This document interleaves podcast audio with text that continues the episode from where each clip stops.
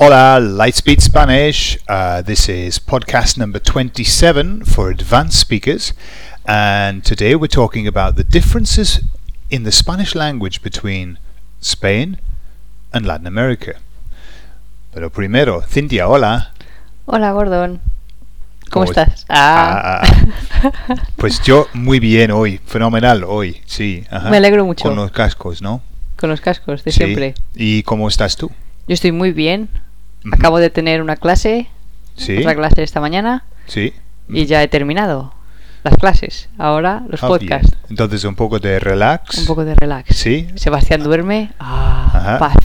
Y hacer un podcast, ¿no? Un podcast. Bueno, Cintia, eh, muchos de nuestros estudiantes preguntan por las diferencias entre el español de América Latina y el español de España. Y mucha, por ejemplo, yo tengo un estudiante que dice, no quiero aprender el español de España, sino el español de América Latina.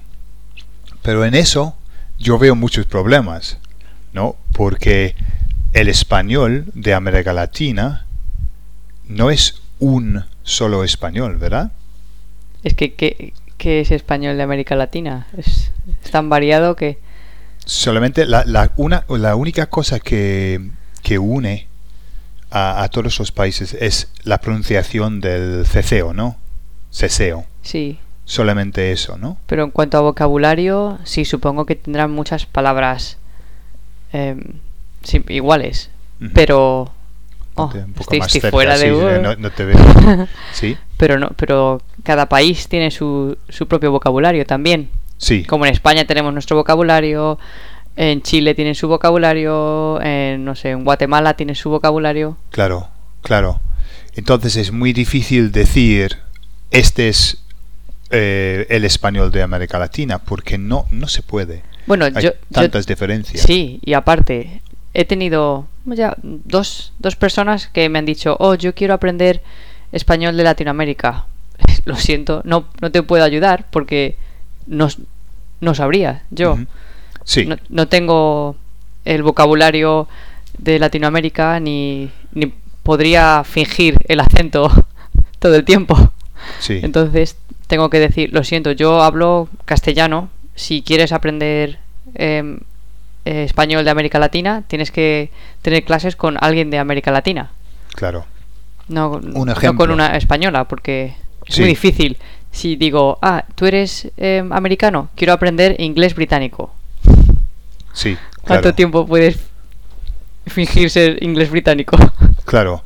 o ser, no sé. Un, un ejemplo, em, Michael, ¿sabes Michael? El, el hombre que nos ha ay- ayudado Sí, con eh, la página. Hola, Michael. Michael. Eh, nos ha ayudado mucho con la página nueva, ¿no? El Michael. El Michael. El Michael. Sí, o el Michaels, ¿no? El Michael. El Michaels. el Michaels. Pues eh, Michael tiene tres profesores, ¿vale? Tiene un, una profesor de, de ¿Una profesor? eh, una profesora, digo, de Guatemala. Todavía, Sí, todavía sí, te sí, controlo, sí. ¿eh? Eh, eh, sí, Eh. todavía. Y me gusta. Eh, tiene una profesora de Guatemala. ¿vale? Una profesora de Barcelona. Sí, Y luego yo hablo con él. sí. Y él, él me ha dicho que los tres decimos cosas distintas y decimos, ah, no, no, no, no dices eso, dices esto. Ah, mira, os voy a contar una historia que pasó el sábado. Hoy es lunes, os te ocurrió el sábado. Eh, mi hijo estaba jugando con unas piezas de madera que se ponen encima para construir casas o una especie de Lego, pero de madera. Y Gordon me dijo, oh, em, yo quiero decir, Sebastian is very good at knocking them down. Ah, ¿no? sí, Knocking ajá. them down. Y me dijo Gordon, ¿cómo dirías to knock down en español? Y dije, derrumbar.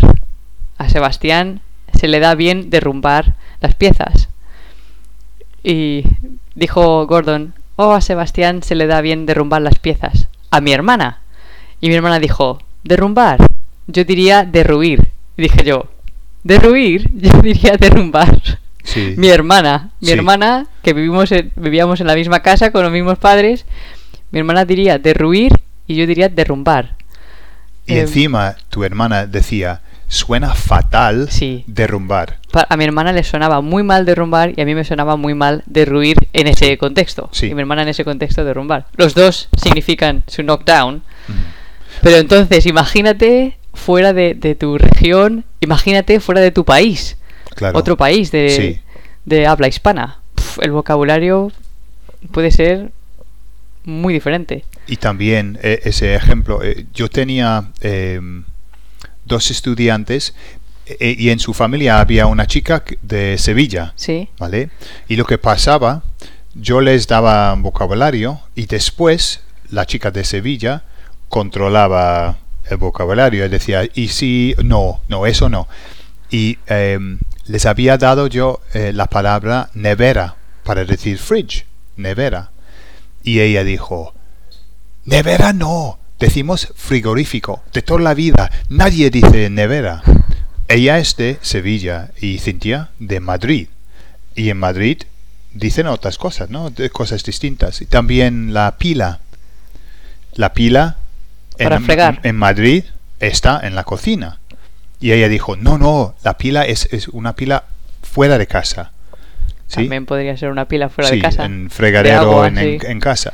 Entonces, la, la pregunta, ¿cómo es el español de, de cómo es el español de América Latina? Es, es, es una, una pregunta no es no decir tonta, pero No, no es- imposible de, de contestar. Diferente es la, la, la, la Sí. respuesta. Es diferente, ¿no? Sí.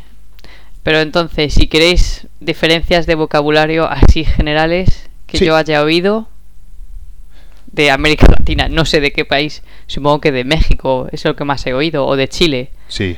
porque mi familia tenía amigos en, en Chile. Por ejemplo, decir... em, nosotros decimos en España decimos el garaje. Aparca el coche en el garaje. Y en Latinoamérica, en, en algunos países, dicen la cochera, Mm. no Sí. el garaje. Y en España O- dicen parking. ¿Sí? En, en México dicen estacionamiento. Oh, también decimos estacionamiento. Sí. Pero parking ahora mucho. es, sí. estacionamiento. Eh, también lo, lo simple como coche, carro. sí. Coche, carro. Eh, En España un carro es un carro de la compra. Un, En un el soli. supermercado. Sí. Sí.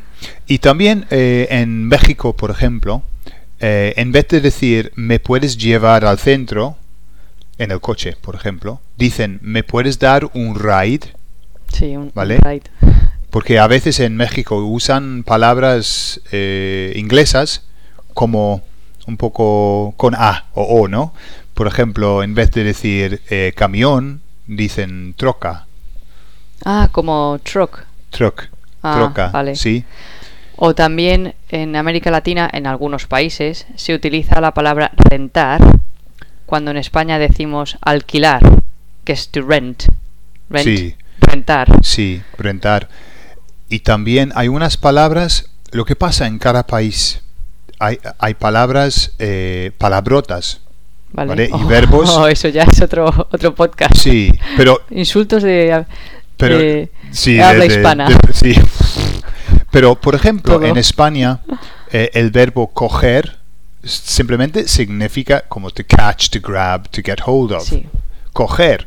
Pero en México, por ejemplo, es una palabrota, ¿no? es, es una, un verbo que no se, no se usa. Es el F, F word. Sí. Eh, Pero es fuerte. es México? fuerte, sí, es fuerte. Es como eh, follar en, en España. Bueno, es que entonces no me imagino a un mexicano en, en España cuando los niños juegan y las abuelas o los abuelos dicen, te voy a coger el culo. Dios, tienen que estar así, no. Sí, sí, ¿eh? con los ojos como Sí, platos. entonces to- todos esos verbos con, Sí. eh, como recoger también. Recoger tampoco, que es coger Tampoco, do- dos ¿no? veces, Sí, ¿no? sí, ajá, una vez y luego otra vez.